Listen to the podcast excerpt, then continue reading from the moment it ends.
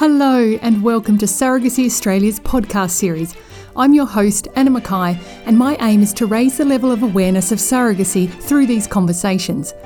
These recorded conversations are from a webinar that I host, and you can find more details about those on our website at surrogacyaustralia.org. The webinar co hosts have each navigated surrogacy in Australia, either as a surrogate, a gay dad, or a straight mum. Their surrogacy teams were either family, friends prior to surrogacy, or they were strangers but are now lifelong friends. Sometimes the intended parents, IPs, live in the same city as their surrogate, sometimes they're interstate or a long distance apart. We talk about what went well in their journeys, we say journey a lot in surrogacy, as well as some of the hurdles. Co hosts also include psychologists, a lawyer, a doctor, and small groups on themes like partners of surrogates and inducing lactation. I strongly encourage you to attend a webinar if you're at the beginning of your journey or even partway through. They're free and go for an hour. They take you through how surrogacy works in Australia, including how to find a surrogate or intended parents, and there is a chance to ask questions. Who am I to be educating you about surrogacy?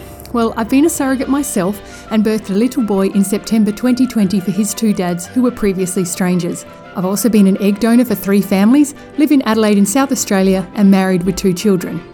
I see myself as an educator. One of my part time jobs is a high school math teacher, and the other is educating people about altruistic surrogacy in Australia through the webinar series and social media.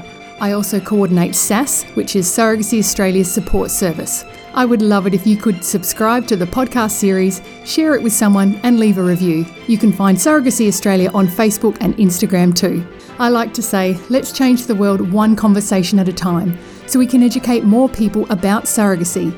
It can be a very lonely and overwhelming journey in the beginning, but there is plenty of support in the village if you go looking for it.